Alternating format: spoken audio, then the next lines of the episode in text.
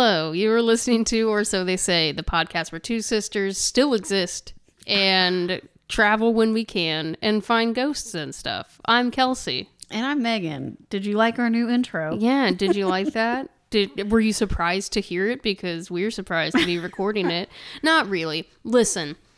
Uh oh, I keep doing this tongue thing. The and I- tongue click, I'm bad yeah, about that too. sorry everybody, not cutting it. Um I also say so a lot. I've noticed that. Too. Yes, No, I yeah, it. I do. I do a lot of. Th- I just hate a lot about myself, but we're not here for therapy right now. No, Not this early in the episode. no, not yet. So it's October. Listen, a lot of things happen. This was like our prime time, and now this is the last episode in October. Oh, it is. Yeah, really the only episode in October. What is We did one, maybe? We, and we did some Patreon episodes. yes, I did a Patreon episode at least. There's a more minute with Megan. Yes.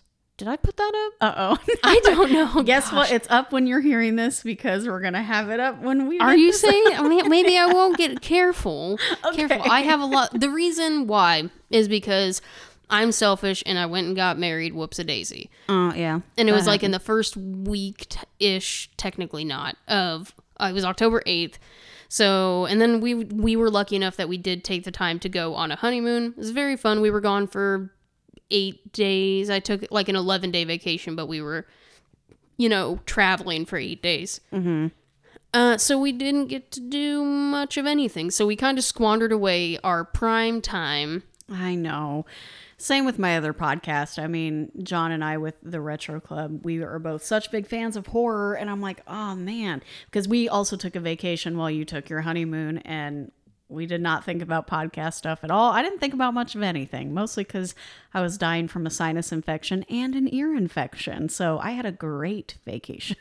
Yeah, I was on the New England coast, so it was pretty be nice. wonderful. Yeah, it was. Um, listen, if anybody, because we have the pe- our listeners are spooky people, that's why you're here. I was going to go to Salem, Massachusetts, and then I was doing research while we were next to Salem, realizing it was going to be like covered bridge on steroids. Mm-hmm. Like they were like, don't there won't be public ass- access to anything unless you pay for. Like if you have to go to the bathroom, good luck, you better buy something. Mm-hmm. Someone was like, we waited in line for two plus hours to get into the witch's house. It was just they're like there are so many people and it's so stressful. Just go like in September when it's still fall, but not even remotely as busy. right. So as much as it hurt, we didn't get to go to Salem. I re- there were I tried I we only went to 3 places. We only stayed in 3 places.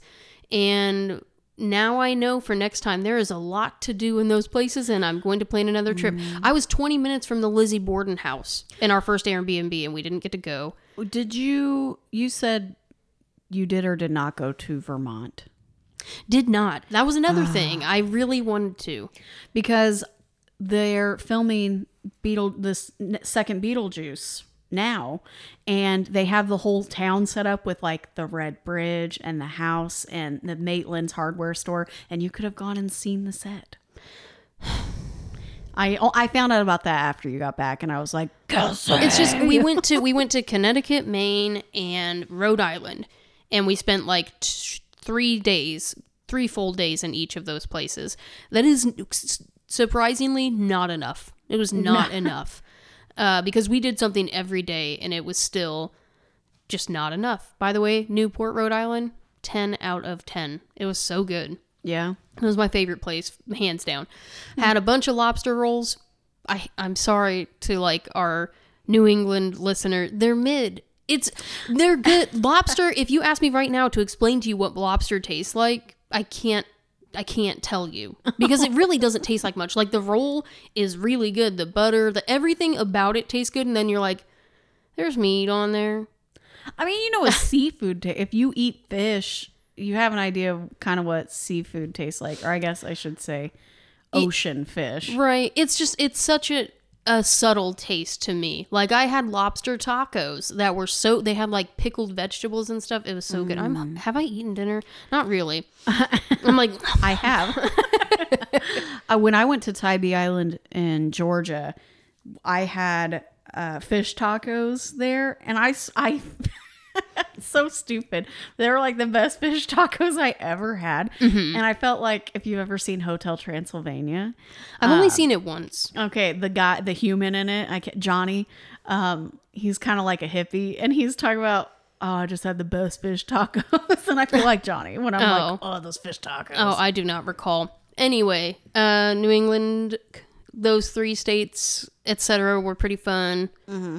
Because we also like snuck into Massachusetts a little bit and Sneaked a peek. yeah, sneaked a peek. Uh, didn't get to go to Stephen King's house. That was close by. Didn't make it. Lots of things to plan for future events. Anyway, so between preparing for the wedding, having the wedding, the honeymoon, getting back into the swing of things, we clearly didn't have time to record. Yeah. Uh, so, but thanks for like continuing to listen while we were gone. That was nice. That was cool. We enjoyed that. Well, and I know we ended up taking two weeks off, which is a bummer for you guys, but we had like a a one day turnaround at best to get back into recording, and it just was not going to work. So- No, no. Yeah, by the time I got back, yeah, we should have recorded the next day. Uh this yeah.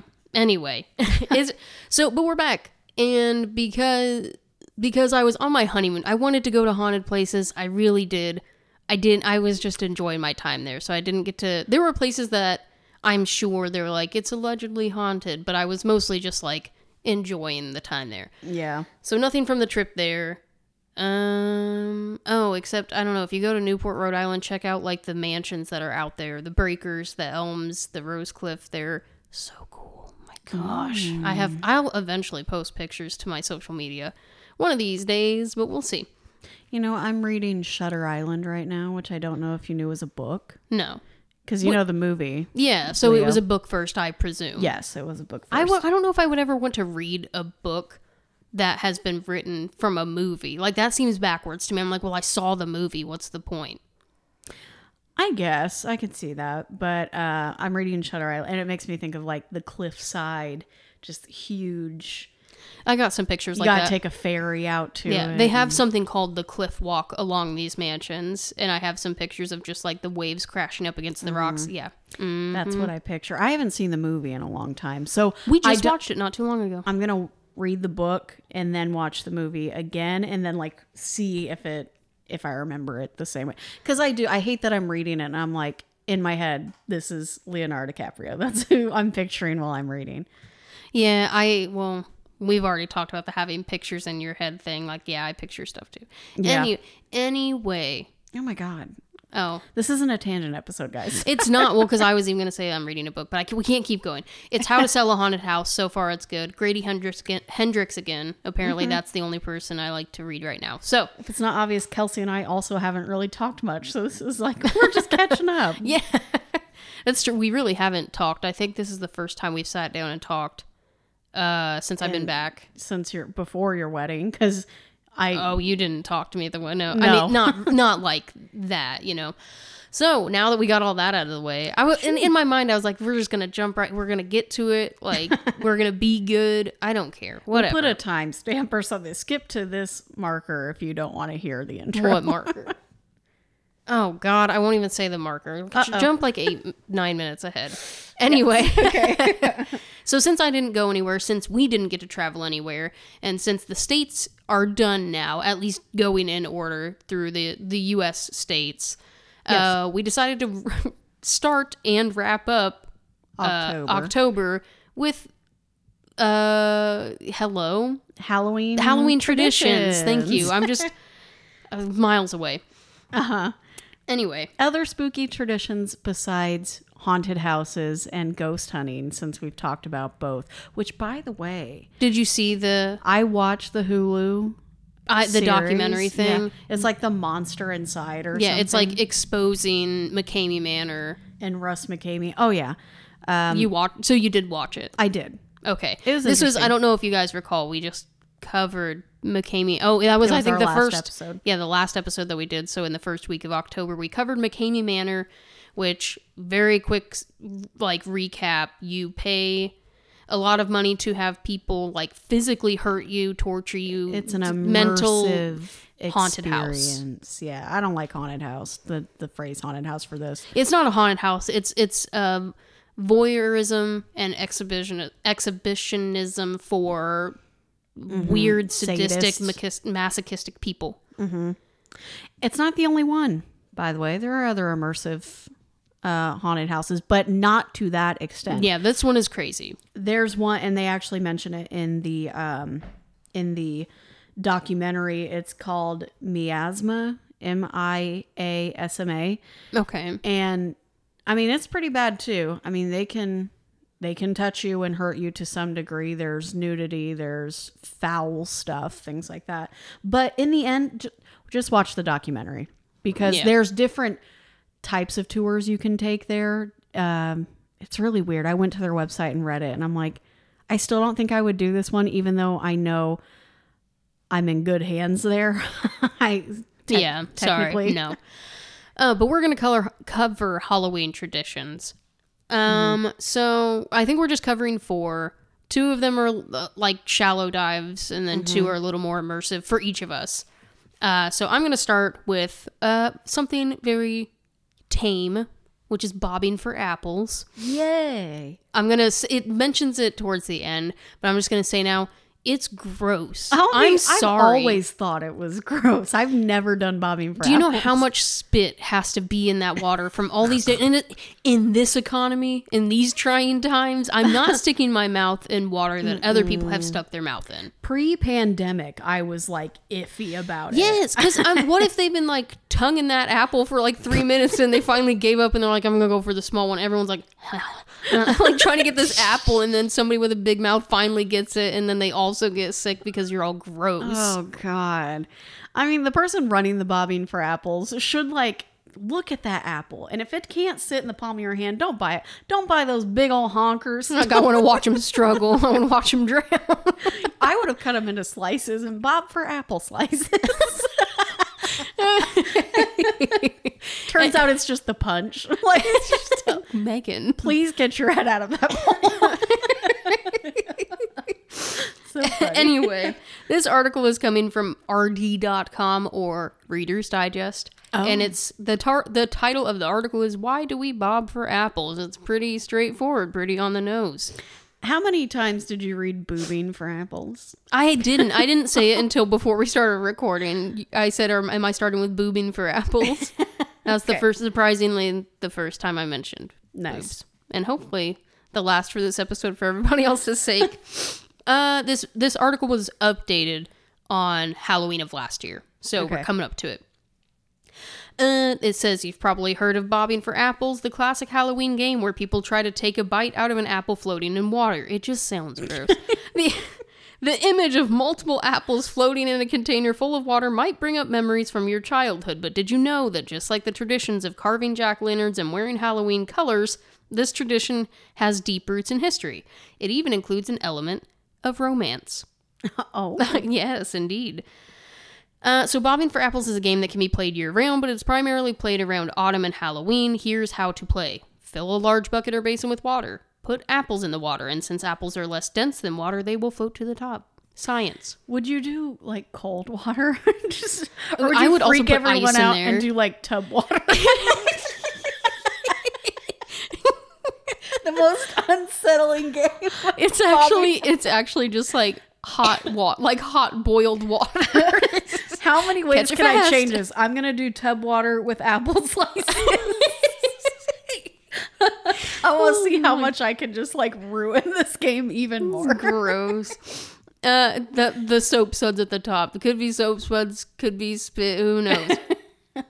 Have players try to get as many apples as possible using only their teeth, no hands. I've never been like, okay, you got one, go for another sport. Like, no, Yeah, I didn't realize it's like okay, the countdown starts now.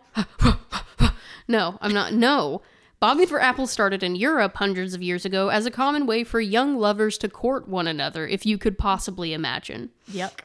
Uh, while there were many versions of the game, each apple represented a special someone. Well, they did carve their initials. Uh, go I ahead think. tell. Okay. Well, I don't know. It doesn't say that, but I think they had to designate it somehow, and they can't just like. What if you mix up the apples? I don't know. Or if the bobber, typically female, successfully bit into the apple with the name of a love interest in on the first try, then fortune favored the lucky couple and fate gave them the go ahead. To, to bang? I get whatever, get whatever. Love, love is in the eye of the beholder. I don't know. Uh, if it took the bobber two attempts, then they could still try it out, but their love wouldn't last a long time. Rip. Sadly, if the bobber needed three attempts to bite into the apple, then the stars weren't aligned for this couple, and it would probably be best to not pursue it at all.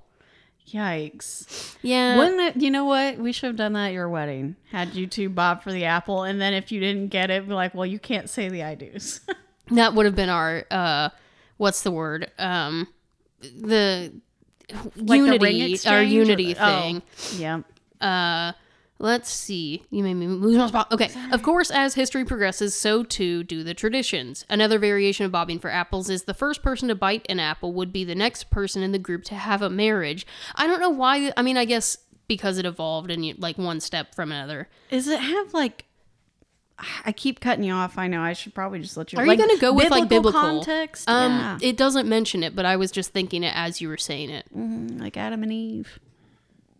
There it was. There's the one. You know, you could just Times like never change. not say that you did it, and we could just live our lives knowing that you don't just belch through the whole episode. That one might have been audible. I ate some Like- uh, kettle corn before this, so Oh, good. it was wonderful. Uh, if a girl bit into an apple and placed the fruit beneath her pillow, another superstition claims she would see her true love in a dream. What's unfortunate is I'm not a big fan of apples. Uh, to, Oh. I don't hate them. It's just like I'm never like, man, I could really go for an apple. I had an apple today.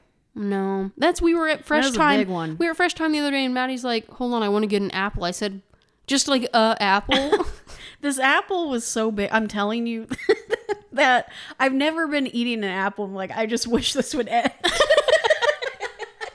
and it happened today. I was just like, dude, my gums are getting funny.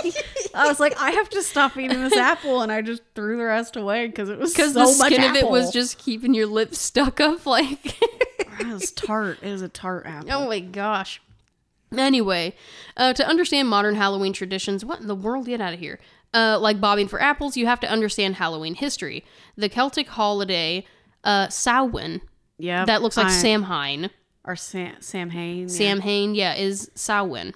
I knew that. I, had to, I because they thank God they put it in there because I'd be like Sam Hain. I would have corrected. It says you. pronounced Samhain. Uh, is normally celebrated from October 31st to November 1st to signify the end of summer and welcome in the new fall harvest and the dark half of the year. The Romans and then the Christian church took Samhain and ada- adapted it, eventually trying to imagine Samhain as a Christian holiday. Mm-hmm. Goodness, does it hmm. never end. go on. In short, Pope Gregory in the 9th century declared November 1st as All Saints' Day and November 2nd as All Souls' Day. Traditional pagan practices can still be seen on modern day Halloween or All Hallows Eve on October 31st. European and Irish immigrants brought their traditions to the Americas, and that includes both pagan traditions and other traditions, like bobbing for apples. Likewise, bobbing for apples became more well known as some Americans researched the roots and wanted to use their Celtic tradition for Halloween. Okay. So bobbing for apples is about love, which is really gross, honestly. it's just really like how big is your mouth? I can't. N- n- no, Good God. I've never. I just also. what? I was gonna say I've never really liked bobbing for apples. I've never been interested in it, but also I didn't want to look like the desperate big kid. Like, sorry, that was so loud. like just in the bucket, in the bucket, going for that apple. Oh my God. I don't know if that makes sense to anybody, but it's If you're a big kid, it probably makes sense. Yeah, you're like everyone's like, of course she wants the apple. Get out of the juice. We told you. Get out of the punch bowl. How many times do I have to tell you? This is not the first time we've told her. Oh, my tummy hurts. Dang. oh, it's so good. Okay, Did well- you know, fun fact about apples, that if you eat it from the bottom up, there is no core. I refuse to believe that. No, you know what? The first time I did it was I was working at Starbucks and one of my coworkers saw me and she was like, witchcraft. like, she was terrified when Wait, she so you can eat everything? Yeah. No. I mean, you could spit the seeds out like a watermelon if you wanted. that nasty little- hard center. It's only that big. It's huge. It is It no, is it's not. I'm buying you an apple, and I'm going to show you. I don't eat apple. I'm going to sit and menacingly eat an apple in front of you from the bottom up. and I'll just watch your lips get stuck to it. okay, we've got to move on. My gosh, Jesus H. Okay. that was the short one for Pete's sake. Okay, well, I'm going to bring it down a notch Oh, okay. because the next thing I want to talk about, we did want to start with something light and fun and then kind of get a little spooky because that's what we do best. Yeah. And then we'll bring it back. Don't worry. We'll, we'll end on a good note. So, well, on a, a, a happy note, if you will. Okay, good. Mine, my next one isn't bad, but we'll see. We'll see. Well, mine kind of is. so, I wanted to talk about the game Bloody Mary. Mhm. That's once. Now I can't say it too many more times. I know. I actually had that thought um, because one of my articles, my other article, talks about it, and it says it twice. And I'm like, I know you didn't put it a third time for reasons. Mm-hmm. Okay, so the website that I'm getting this from is allthat'sinteresting.com Better be. because I was looking at a couple of different websites. This one kind of ties, it even actually pulls from like the Miss- Smithsonian Magazine, which I was looking at, and some other stuff. So I'm going to skim this because it is a little bit long. It was written July of last year and then updated in October of last year, 22. But let's get on, shall we? Yes. And you probably, I, I assume people listening probably have some preconceived notions of who Bloody Mary is. Hmm. I just never really figured. I never thought about who she was. I guess. Really? Okay. Yeah, I don't. I that's like one of the few things I haven't put a lot of thought into. I overthink everything, and I'm just like, I'm not gonna ask for her Except regardless. for the woman who would in the mirror who can kill me. yeah, I don't care where she came from. All right. I did. I had an idea of who Bloody Mary was, and I was surprised to find that I may not be correct. Oh, okay. Uh, biblical again? No. It couldn't be. My gosh, that would be No, crazy. no. Okay, just just read. All right, so it says a murderous spirit said to appear in the mirror when her name is chanted, Bloody Mary, may be inspired by the infamous Tudor Queen Mary I of England. Okay. As the legend goes, Bloody Mary is easy to summon. All you have to do is stand in front of a dimly lit bathroom, stare into the mirror, and chant her name 13 times. My God. Mm-hmm. Okay, well I'm safe. Yeah, I mean, I think I've said it three times now, so 10 more to go. then, if all goes according to plan, a ghostly woman should appear in the mirror. Bloody Mary is sometimes alone and other times holding a dead baby. What? Okay, This that is- feels biblical. Go on. Often, legend states she'll do nothing but stare. I don't. That's worse. That's worse. But occasionally, is it? Because occasionally she'll leap from the glass and scratch or even kill her summoner. Okay, that's excessive. what? Imagine she goes and just jumps out of the mirror to go and think of, scratch like, you. A camel, cr- uh, camel cricket. Ooh, yes. Jumps like that. Yeah. That's how I. That was my motion of how she jumped out of the mirror. But is the legend of Bloody Mary based on a real person? And if so, who? I I clearly have no good guesses. Okay, well, while the Bloody Mary story may be fabricated, there are possible figures from history who might be the real Bloody Mary. They include Queen Mary I of England, who has been called Bloody Mary for centuries. Is it because she killed a lot of people, had them hanged and stuff? You really don't know. I don't. Why are you? Oh, hello. okay. Well, this is exciting for me Okay, because for once I don't know something just- you're talking about. yeah, I'm gonna tell you something new. I'm so you're just. Ah, I know you dropped a fidget. fidget. Anyway, it could also be a murderous Hungarian wo- noblewoman and an evil witch who killed children. oh, so like Hansel and Gretel witch. So some believe that Bloody the Bloody Mary legend is directly tied to the Queen who bore the same nickname. Queen Mary I of England became known as Bloody Mary because she burned about 280 Protestants alive during her reign. Why? Because she mm-hmm. was Catholic. I'll, How tell does you, that? I'll tell you a little bit about it. I don't. What is a okay for somebody who like has been in the church stuff and what? What is a Protestant?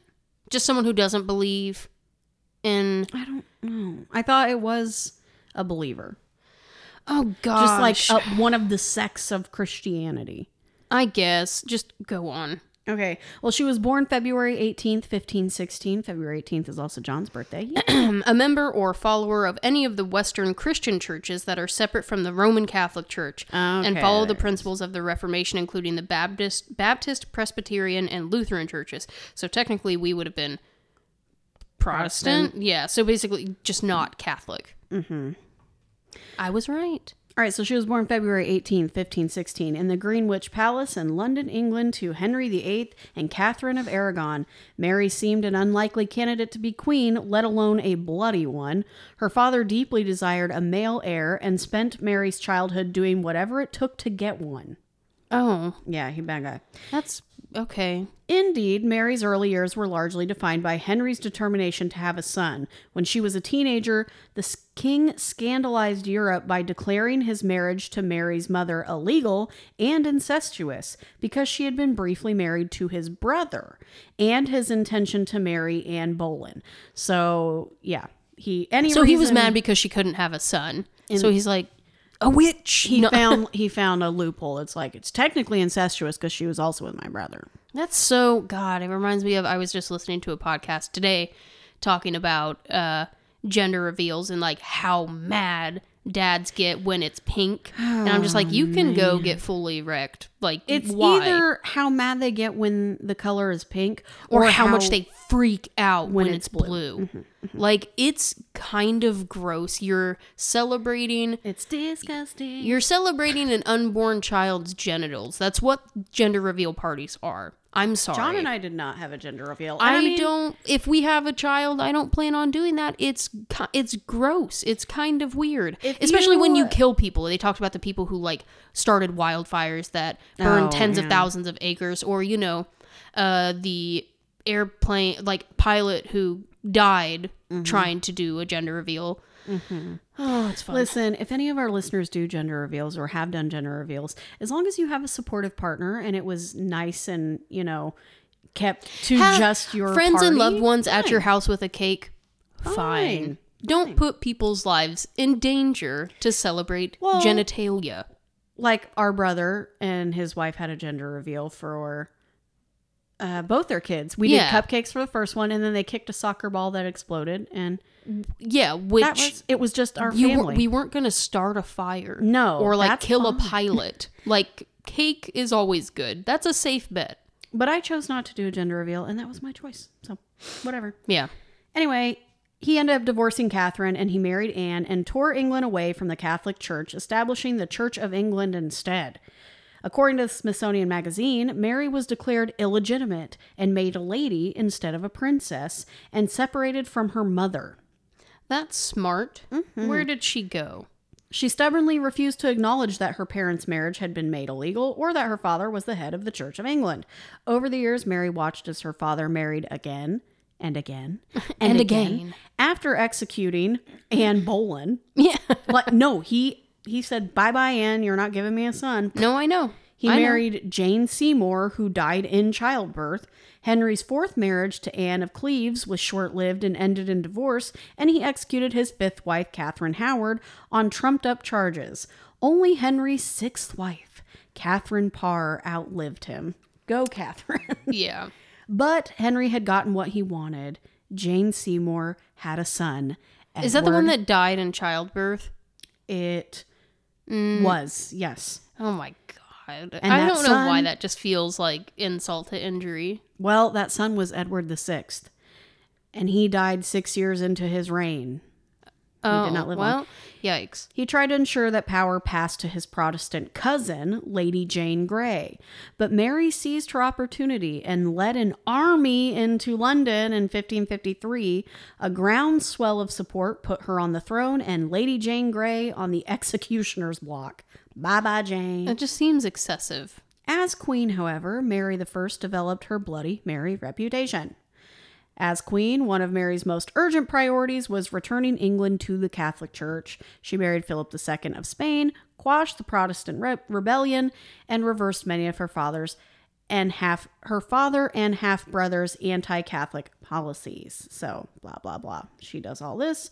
According to the Smithsonian, Mary hoped the executions would be a short, sharp shock. Oh, Mhm. and they and that they would encourage Protestants to return to the Catholic Church. So stop your Western ways. It's okay. She thought just a couple of executions would do the trick, telling her advisors that the execution, executions should be so used that people might well perceive them not to be condemned without just occasion, whereby they shall both understand the truth and beware to do the like. Um, like I killed a, a dozen of you, so That ought hopefully to do it. the hundreds of you left are like, whoa. Yeah. The Pro- Protestants were undeterred. I mean, And for three years, from 1555 until Mary's death in 1558, almost 300 of them were burned alive at her command. that's good. hmm Why are people the way that they are? And then it goes on to discuss uh, more about Mary's life, but I want to skip forward because so Mary was just to give you a background on her her life and why she was the way she was. Mm-hmm. But is she the Mary? Is she the Bloody Mary that we know of? She's not the Mary that I thought. Okay. That is Bloody Mary. So, besides Queen Mary I of England, there are two other main women who some say inspired the Bloody Mary story. The first is Mary Worth, a mysterious witch, and the second is Elizabeth Bathory, a Hungarian noblewoman who allegedly killed hundreds of girls and young women. You still don't know Elizabeth Bathory? N- no, the name doesn't ring a bell. This is so crazy to me. okay. So details about Mary Worth, the the witch, are hazy, including whether or not she even existed at all. I had a feeling. Haunted Rooms describes her as a witch who allegedly put children under her spell, kidnapped them, murdered them, and then used their blood to stay youthful. And when So hocus pocus. I mean, I, a dark hocus pocus, yes, because they just like sucked their souls out. They didn't Yeah. take their blood. And when people in her town found they reportedly tied her to a stake and burned her alive. Then Mary Worth screamed that if they dared say her name in the mirror, she would haunt them. Not to sound stupid. when did mirrors when were mirrors invented? like she said that and they were probably like the Huh? what? The what? I know. I love that meme. The what? I, oh my gosh, what did I see? I saw something it was like a comic with two dinosaurs and it's like during Oh, it was the land before time. Uh, and it was two dinosaurs talking to each other and the dinosaur said something like um but I, Jesus, I can't. remember. I'm gonna make it up. They were just like, "Man, I can't believe what a hard time it's been." They're like, "A hard what?" Because it's the land before time. Oh, That was. I know. I stared for a long time, and I was like, I don't. I was like mad that I finally got it, and I said before time. I saw one today where it says the time traveler shows up and goes, "What year is it?" And you say 2020. He goes, "Oh, the pandemic just started." The what? yeah. or the the pandemic's about to start. The what? what? Yeah. Oh okay. anyway, Mary Bathory, it for some reason doesn't get into this. Why say in this. Elizabeth? Elizabeth Bathory, Oh, whatever. I, Bloody Mary, whatever. So the story behind because Mary Worth was also accused of taking people slaves and killing them and torturing them and using them in rituals and things like that, whatever. But Elizabeth Bathory was she would take young women and young girls under the pretense that they would be like her protege or whatever and she would kill them and drain them of their blood and keep it in like this big bath and she would bathe in their blood and it was to keep her youthful Wait, that's that in? it's also an american horror story Okay. See, I didn't Mm-hmm. I didn't finish that season, which is odd because I feel like a lot of people that I know that's their favorite season. Coven, right? Yeah Yeah, no that like- was a real woman elizabeth bathory Hmm. that she f- like filled an actual tub a basin of blood and would bathe in it regularly and it like she preferred warm fresh blood because it would make her skin youthful and keep her youthful looking and That's interesting. like she's probably the most um has the highest body count of any serial killer ever because her numbers were I mean they can't be counted at this point. I don't understand. Mm-hmm. Yuck. So those are the possible options for Bloody Mary. I went with number three. I always thought it was her, but I've, I mean, obviously heard of Mary, like King Henry the Mary Eighth. the First. Yeah. yeah. Um, but no, not the other two. Wow. Wow. Interesting. That's all. Okay. I do want to bring it down a notch. I know that was probably the darkest of the four that we Yeah, no, I let let me do that. So now we're going to discuss something that surprised I didn't expect to go this deep and be this interesting. At least I think it's interesting. Um, but it's the this is coming from lithub.com and it is the secret history of light as a feather, stiff as a board. We did try this bad boy. Yeah, we sure did. We sure did. Um, so I don't know why I say I I forget we have company sometimes. I just, meaning anybody listening right now. yeah. Um, I don't know. I guess I'm just gonna jump into it. It's Okay. Uh, this is written. I'm just gonna read this straight up because it's a blog post, but she wrote it in a way that I'm like, I feel all of this, so I don't. I cut barely any of it, and it was written by whom? I don't know. Em- Emily Temple. Okay. Emily Temple. Cool. And it was from. Why did I not write any of these dates down? Like October of 2016 or something like that. I think, no, 2020. It was 2020. I remember. Okay. She says, All the best slumber parties come complete with a confession or 2 Here's one of mine. I have never actually played Light as a Feather, Stiff as a Board. That's the only place where we're different. Loser. What? Um, this despite being the type of eighth grader who shoplifted spell books from my local Barnes and Noble and then proceeded to cast spells once or twice successfully, I swear, uh, in my parents' attic with the two, with my two best friends. It's giving charm. I was saying really. that's charmed. Yeah. I've read. I've Uh, seen it. But levitation, never. I am watching Charmed. We're in like the middle of season three, Still in season. I might be in season two. I don't know. maybe four. I don't know. Whatever. Even so, I know exactly how to play light as a feather, stiff as a board. If you're reading this, you probably do too. We know how. I don't know if you guys know, but we'll get into it. Uh, call it cultural osmosis or just gossip. The ritual is a ubiquitous classic of American slumber parties, particularly though not exclusively for girls, and forever immortalized in The Craft in the 90s. We Yeah. love The Craft. Uh, and often referenced as a stand in for the half spooky, half silly machinations of adolescence. I've heard there's even a show on Hulu called Light as a Feather and produced by Kelsey Grammer. I've heard of it. That sounds familiar. Uh, but it's not supposed to be very good, she says. Rip. it's from the 90s as well. Alas, if you need a refresher, you don't.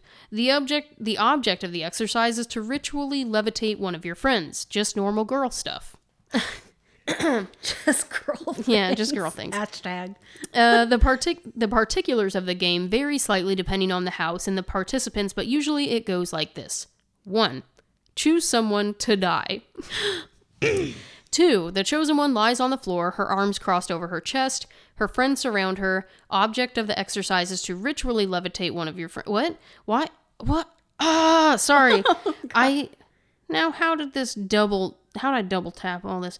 Sorry. Two is someone lies on the floor and crosses her arms over her chest. I somehow, like, copy and pasted the same thing a million times. Oh, This is yes. embarrassing.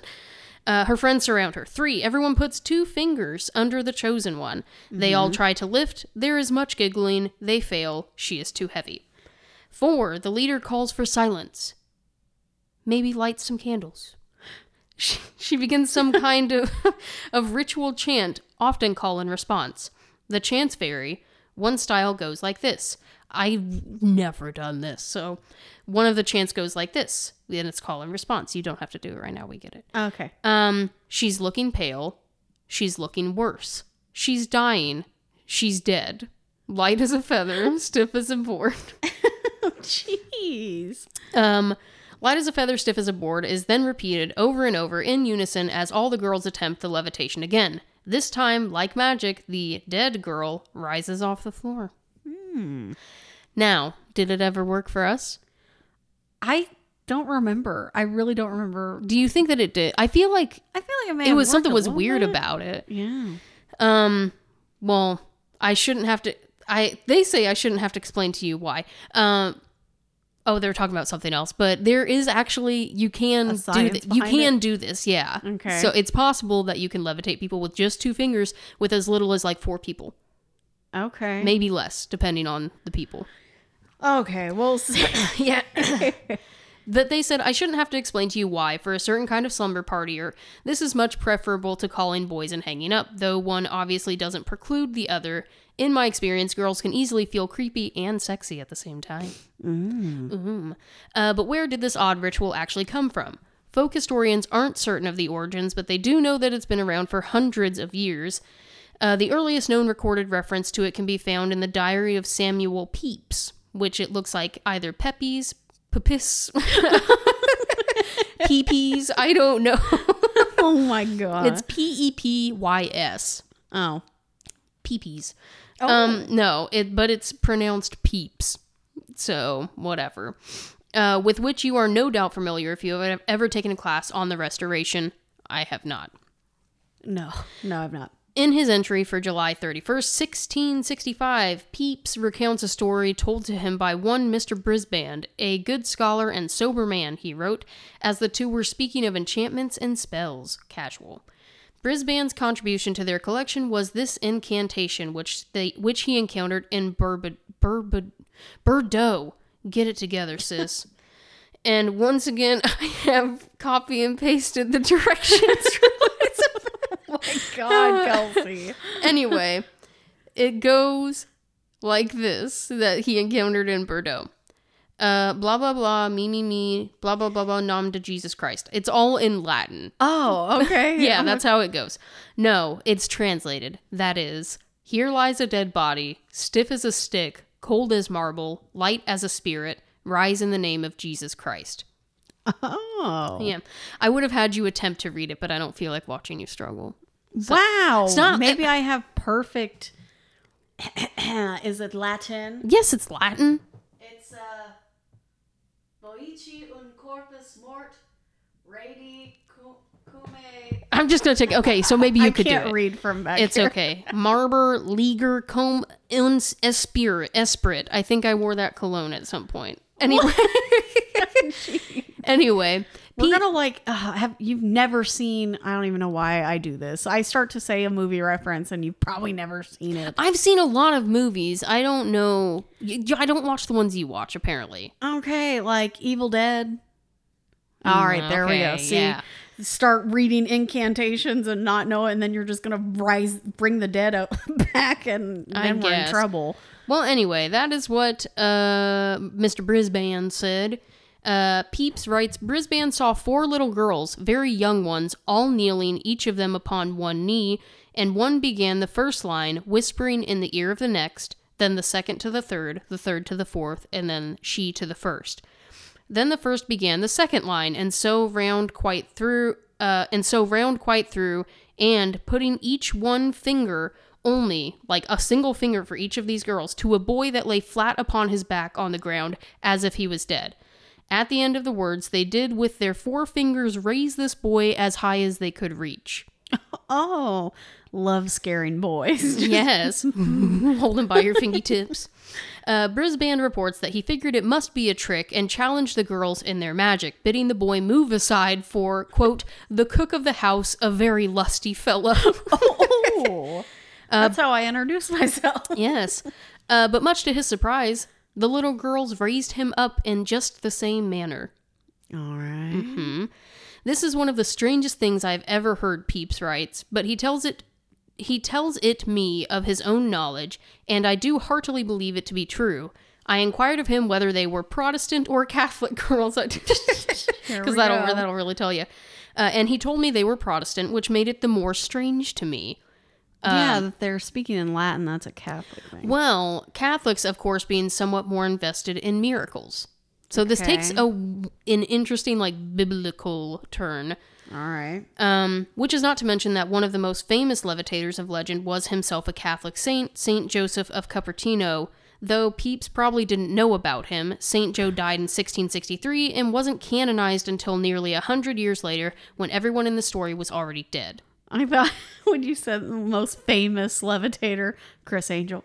Oh yeah, Mind freak. Oh my god, I forgot about him.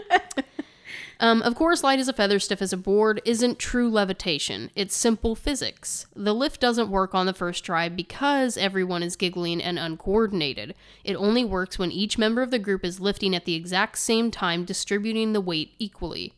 Okay. A human body might seem like a heavy thing to lift with two fingers apiece, even if you have four people lifting, but think about it. Your fingers are pretty strong. The world record for the heaviest deadlift with a pinky finger is 242 pounds. Deadlifted. No. Uh, pinky pull ups are also a thing. Oh no, no. That being said, all the coordination in the world isn't going to get your friend to stay up in the air of her own accord like Rochelle does in the craft. Okay. Uh, I really thought you were throwing out a friend's name there. no, no, because we do know. Probably Yeah. someone we would have done it with. A hundred percent, a hundred percent. No, but if like I mean, have you you carry groceries in and you carry whole bags per finger? oh yeah. Do you know how many gallons of milk I can carry in my hands? I only know this from Starbucks. Three. I have little hands. I can do three at most. Four. Four in each hand. No, my pinky would just snap off. Catch me at the beer stube. Ooh, I did go to a German restaurant while I was gone. It was okay. The guy, when I was looking at the menu, was just like, when he's like, "Do you guys know what you need yet? Do you need a minute?" And I was like, "I need a minute," because I had never been there before. I thought that had could go gone without saying. He's like, Uh-huh. "Yeah, I understand. It's it's hard to hard to understand. It's a lot of German stuff." I'm like, Peasant. "Yeah." and then he said spatzel instead of spatzel. So yeah, that's why I was like, "Mm-hmm, okay." Interesting. Anyway, yeah. Uh, you're going to need a little, little extra oomph. Can I interest you in this book on Manon? I don't know what that is, and I meant to look it up earlier, but that's her little, like, side quip of needing the extra oomph. M A N O N. I don't know. I know. I don't really know. meant to look it up. Then I was dealing with chickens outside. Whatever. Anyway, the footnotes of my edition of Pepys' Diary explain that the levitation ritual described by Brisbane was especially popular during times of plague outbreak. I, it gets kind of. This is actually still kind of dark, uh, which makes a certain kind of sense. In 1665, the year of Pepys' diary. What? Yeah, the year of Pepys' diary entry was also the year of the Great Plague in London. This would be the last major plague outbreak in Europe, though Pepys could not have known it at the time. By the time of his writing, the plague had already killed millions of people, including a million in France, where Brisbane witnessed the girls playing between 1628 and 1631. And if children are suddenly surrounded by death, it's no surprise it would sneak into their games. And I know that sounds weird, but it's kind of true. Hmm. To us, the game might feel spooky, but for them, it could have been existentially reassuring. Look, our friend is dead, but we can make her rise again. it's dark. I guess. I sure. I don't, however you cope, everybody's different. However, in her essay Levitation Revisited, 2008, folk historian Elizabeth Tucker writes that there are actually no clear records of how r- children responded to the plague, and no evidence tells us whether the increasing awareness of death that mes- must have be- had they must have had during this time ever explicitly appeared in their games. That said, she writes, we should note Sylvia Ann Grider's point that images of burials of corpses wrapped in winding sheets were familiar to young survivors of the plague, and that the contemporary image of a ghost in a white sheet may have originated during the plague years. All right. Mm-hmm. In Once Upon a Virus, Diane E. Goldstein describes a Canadian child in the midst of a game of tag saying, Tag, you've got AIDS. No, I feel like. It's Oh, Uh, yeah. This description, as we as well as the line "Barney died from HIV" in children's song parodies of the early 1990s, shows e- how easily children's concerns about epidemics become part of their games and songs. I don't recall that. No, me either. What song would that? What kid's song would that have been put in? So tag, you've got AIDS. Barney died from HIV. I don't. I don't know what song you would have put that into. I don't know. In fact, Tucker argues that while light as a feather, stiff as a board may seem a silly, spooky diversion on its surface, it has a much greater symbolic resonance. The ritualistic storytelling, she is dead, etc., suggests that the goal of the game is not just levitation, but also resurrection. Uh, this would enter it into a larger tradition of children's reenactments of death rituals, of which there are many. Children, of course, being obsessed both by discrete rituals and by copying adults. This is all. This all tracks, honestly. They're not wrong. No. Here, the participants are taking a dead body and literally raising it from the grave. It's not at all hard to imagine why it might have been popular during plague times. Like, dang it, Tommy. Yeah. Jeez. Yeah. T- uh, taken symbolically, light as a feather, stiff as a board, occupies a liminal space between life and death. But this is only one of the of its many liminalities. It's mostly played by girls on the cusp of sexuality and teenagehood, often in a space where most of the participants are temporary guests. Yeah, sleepovers. That's Exactly. what- Isn't it weird that it's like that's true. I Yes. I would say that's mostly true. it's mostly girls, young teenagers starting the transition into from like teenage-ish adulthood, if you will. Well, and let's be fair, I think it's also mostly girls that get into witchcraft and spells and spooky things. The You don't- majority. That's not to say There that aren't other people boys don't, out but it there, is. yeah. I, it is. I think overwhelmingly. Yeah, and this just kind of falls in that same vein. hmm But isn't it weird that it's like stereotypes are stereotypes for a reason, and this just kind of goes to show. Uh, it questions the borders not just between life and death, but also between magic and banality, between the serious and the childish, between the power of the individual and the power of the group. For modern girls, Tucker tells us the symbolic import- importance of the raising isn't just about resurrection, but also a kind of personal development, as the girls who play are typically in the process of moving up from childhood to adulthood. With this ritual and others like it, she writes, pre adolescent girls are experimenting with their own power to regulate the intriguing, sometimes threatening awareness of their own development. Like, we're getting very psychological with this. Here's what it makes me think of. Because it's like, it's just a game, right? When we played it, I was not thinking of, there goes my childhood. like, I wasn't thinking that. It kind of makes me think of the movie Monsters University, if you've ever seen it. Yet. I haven't. Okay, so there's a part where there's a slug at the beginning and the school bell rings. He goes, Oh no, I'm gonna be late to class. and then he's just like slug moving, but he, Yeah. he's doing this with his arms, right? And someone wrote this really long paragraph on the internet and they're like, This really speaks volume about the education Oh my system gosh, and how no they- child left behind. and it like they went on this whole rant about how it's just it's so unfair the way we don't we you know just whatever that it's not fair to all these students and someone like at the bottom comment said it's a slug shut up yeah. that's I know. I, it's, I get it yes you could use it as a metaphor but it is a kids movie and it's a freaking slug that's the point it's like Yeah. the sloths in zootopia come on It it is giving that vibe, yes. Uh, these days, of course, that power, like so many others, is flexed in digital spaces. In children's folklore, a handbook, Tucker also points out how YouTube and internet culture have changed the way light as a feather, stiff as a board, and other exploratory children childhood rituals are disseminated. Dis- disseminated. Yeah, I said that right. For once. Wow. Uh, since the 17th century, at least, she writes The Childhood Underground, a network of children that transmits children's folklore with creative variations, has kept levitation alive. For many years, few adults noticed children lifting each other late at night, but now levitation belongs to the constantly changing stream of video culture.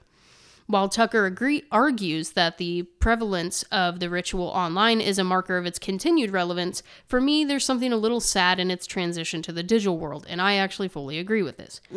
Then there's a hollowness to it. When I was young, there was no way to verify these kinds of legends. The one that really freaked me out was Bloody Mary. yeah Uh, you had to actually try them. And sure, maybe you didn't really believe that if you said Bloody Mary three times in the mirror, she would appear, but there was room for doubt for experimentation.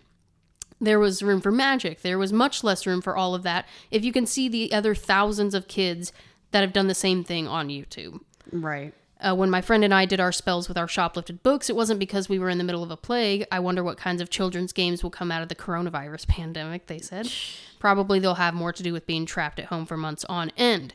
But it was because we found ourselves inside of our own miniature apocalypse, a time when we were overwhelmed by both a growing knowledge of the world and a realization of our own powerlessness inside of it. Yes, I'm talking about eighth grade, obviously.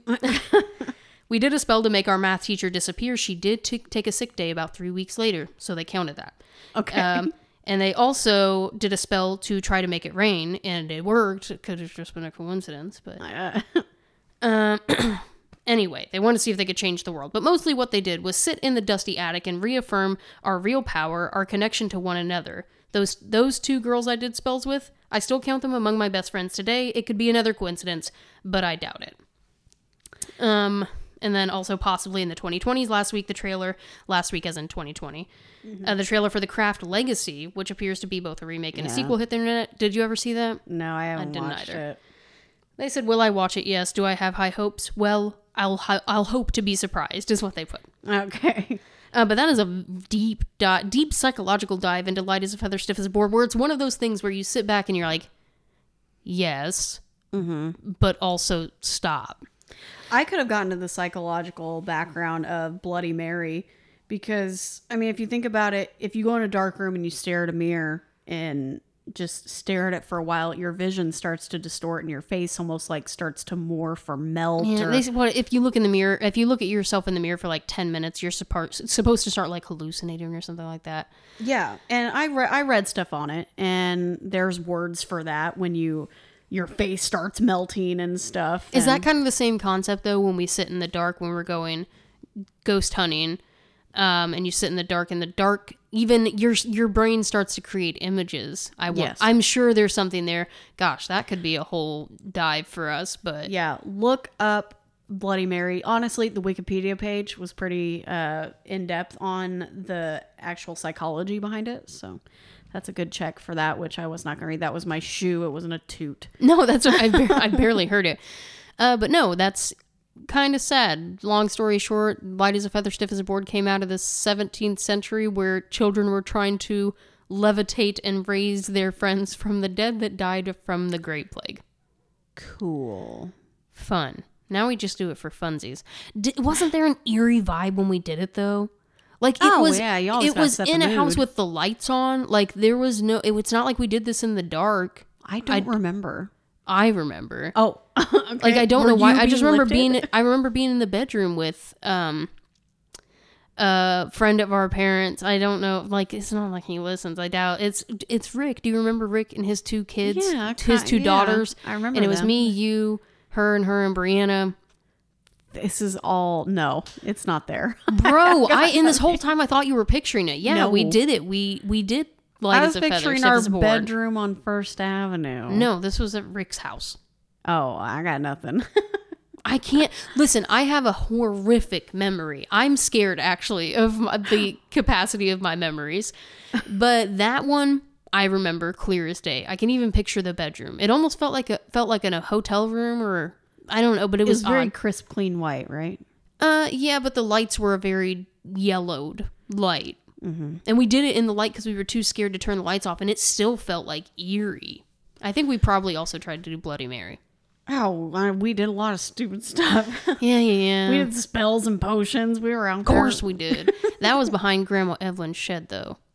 Uh huh. In Yeah. the little, like, half cove thing behind the trees. Yeah. I forgot about that. Wasn't that fun? Anyway, we'll reminisce after this. We got one more thing to cover. Oh my God. Yes. Let's wrap it up with something kind of lighthearted, for goodness sakes. It is Halloween, though. So that, I mean, we're Yeah. on track. And this We're- is usually how you end the night anyway. It is. It is. Because I'm going to end the episode with the practice of trick or treating. Which, like, I would be lying if I said I wi- I don't wish that I could still go trick or treating and it be socially acceptable. Hey, I got a kid now, so and they love giving her stuff, and I'm and oh, like yeah. you and I both know she can't eat that. All right. So here we go. I'm getting this information from none other than history.com. All right. How trick or treating became a Halloween tradition. The pra- oh, and this was also written uh, October of 2019, but it was actually updated this month. Oh, So there we go. right on. The practice can be traced to the ancient Celts, Celts, early Roman Catholics, and the 17th century British politics. All right. Did not see that one coming. No. Trick or treating, setting off on Halloween night in costumes and ringing doorbells to demand treats has been a tradition in the United States and other countries for more than a century. I demand. Its origins remain murky, but trace can traces can be identified in ancient Celtic festivals, early Roman Catholic holidays, in me- medieval practices, and even British politics. Mm-hmm. Halloween has its roots in the ancient pre-Christian Celtic festival of Samhain, which was celebrated on the night of October 31st. The Celts, who lived 2,000 years ago in the area that is now known as now Ireland, the United Kingdom, and northern France, believed that the dead returned to Earth on Samhain. so I'm listening. I hear you. But hear me out. I just had a moment It's every Blackout. Kind. Of, Did you read the same little blurb twice, word for word, at the beginning of your notes? Because you said something, something like, and I remember you going and British politics twice, and I suddenly came to, and I said, "You read the same exact thing, It did was you not?" a quick little sentence that says it's these things, Oh, and so then that's like the tagline, and then Yes. you. Okay, I really thought I was having a. No, Gosh, I just got really nervous. Did you see me just like my eyes kept getting bigger watching you? I'm just stuck in a loop. yes, British politics. British politics. That's an awful loop. Oh my gosh. Sorry, I'm I'm here now. I'm listening. Oh my god. Well, the dead are coming back on October 31st. That's not even what bothered me. It's British politics. um it has its roots in British politics. Oh my gosh, it's sang spell all over again. Sang spell. Yeah. Oh my god, I haven't that's a book, right? Yeah. I'm going to have to look that up. Please just jot. Megan. Oh, I'll remember. It's Okay. literally I still count it as one of my favorite books. So So odd. Okay. okay, Here we go. Where not British. Stop, God. Okay, they Dead believe, children, They just believe move the dead, not children, just Oh, the peop- dead in okay, general, okay. would return to Earth on Samhain. You made me spit on my phone. Mm. On the sacred night, people gathered to light bonfires, offer sacrifices, and pay homage to the dead. Did you know that although it's unknown precisely where and when the phrase trick or treat was coined, the custom had been firmly established in the American popular culture by 1951 Okay. when trick or treating was depicted in the Peanuts comic strip. Interesting. I honestly thought it would have been older than that. I did too. In 1952, Disney produced a cartoon called Trick or Treat featuring Donald Duck and his nephews, Huey, Dewey, and Louie. Mm hmm. What All about right. Uncle? Back to the bonfires. No, it didn't have Uncle in it. During some Celtic celebrations of Samhain, villagers disguised themselves in costume made of animal skins to drive away phantom visitors. Banquet tables were prepared and food was left out to placate unwelcome spirits. So it's like, eat and leave us alone. Yeah.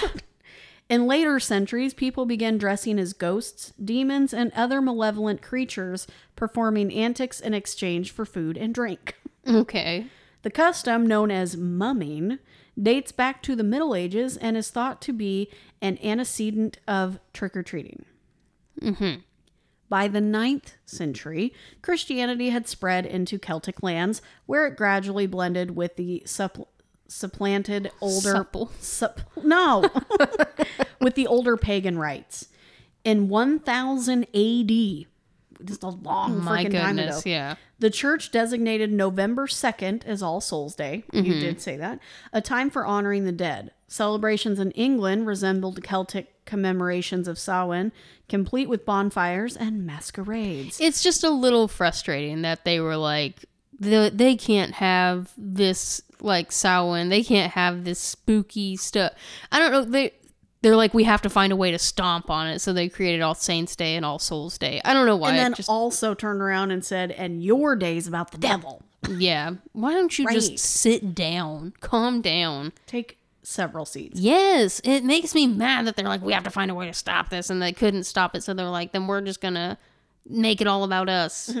and then you guys still tried to take our stuff. I say ours. I don't really know what I died. Whatever. Leave us alone. Anyway, back to they did bonfires and masquerades, which same freaking. I love a good bonfire in the fall, and I have been to a Halloween masquerade. Mwah. I like bonfires, but like I have a very sensitive nose, and something about smelling like bonfire smoke when you get in the car and you shut the door, I feel like I'm gagging. Oh lordy, Sorry, it's just the sm- the smell of campfire smoke stresses me out. I'm like, well, I can't wear anything that I want to wear again or that I like because it's gonna smell horrid until I wash it. that's true. Back to this and can relate. Poor people would visit the oh. houses. Poor people would visit the houses of wealthier families and receive pastries called soul cakes That sounds familiar. in exchange for a promise to pray for the souls of the homeowner's dead relatives. S- thought you were gonna say pray for the homos. I don't Oh know. God! Pray the gay away.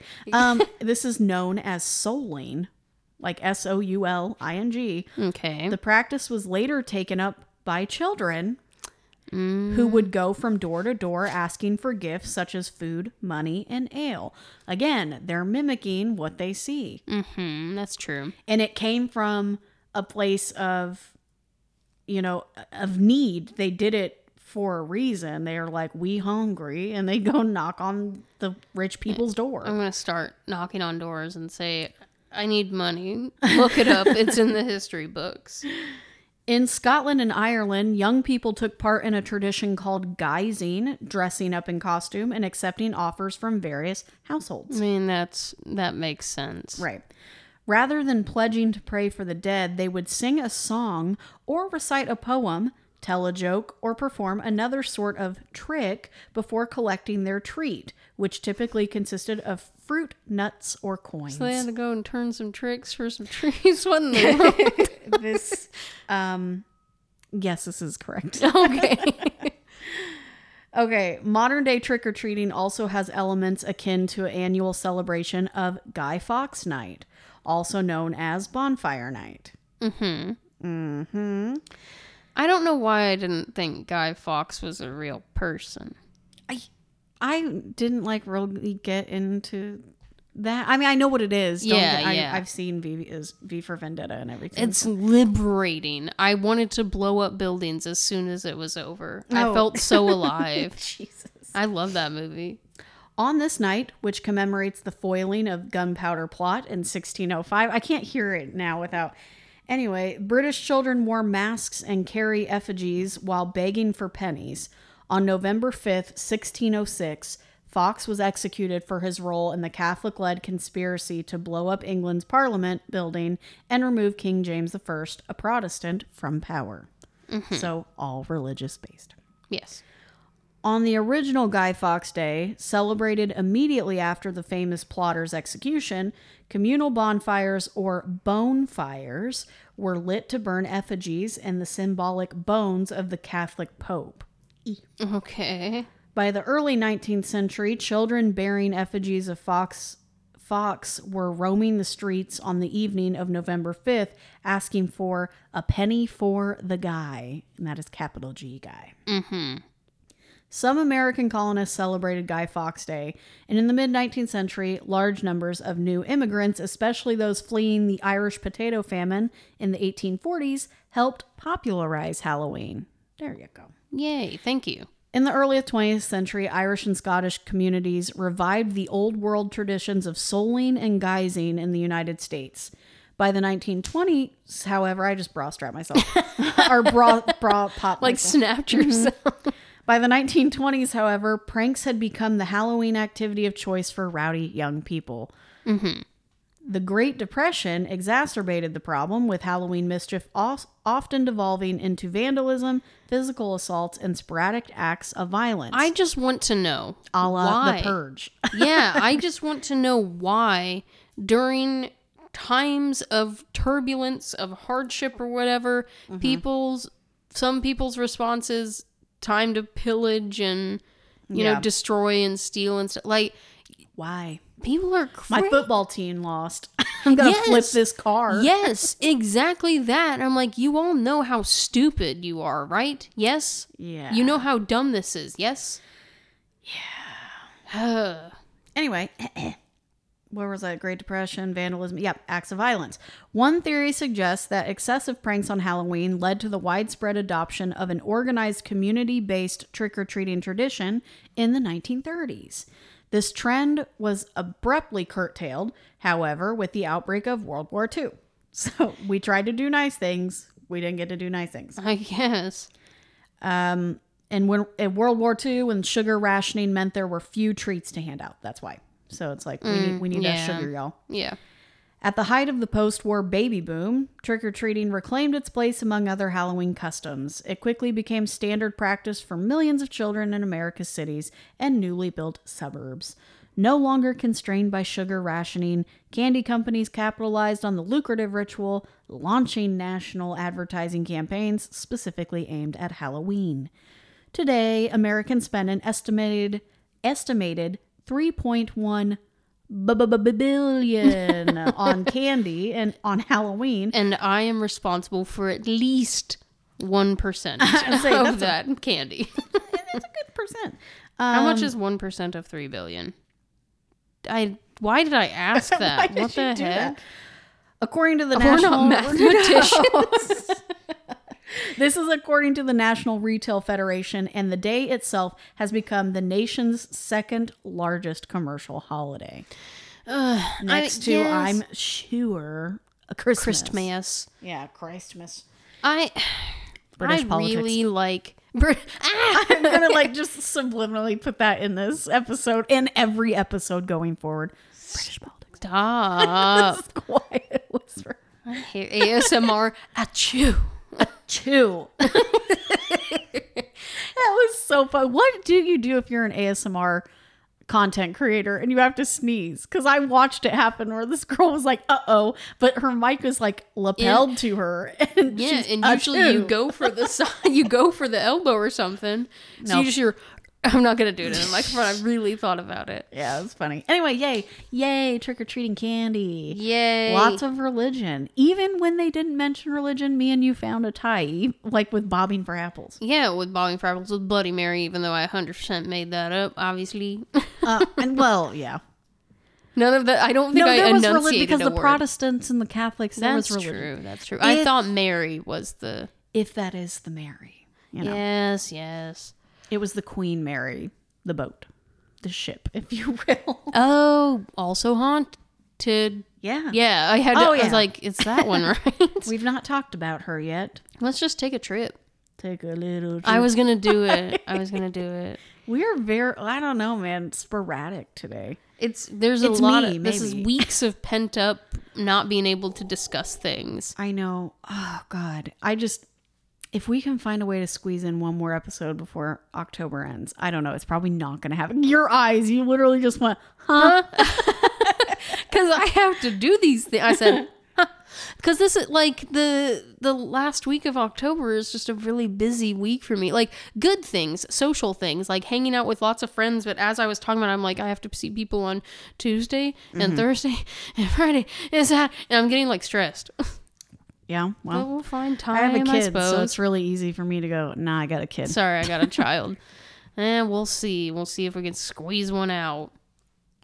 I don't want to put you guys, I don't want to, like, I'm just you guys all tired. I'm always tired, okay? I'm going to die tired. So I thought this trip I would come back refreshed and renewed, and I fell right back into my old bullcrap. So, well, I think I don't know how this episode landed. If it's a little bit longer, that's because we had to make up some time. So you right on par. nice, Yeah. excellent.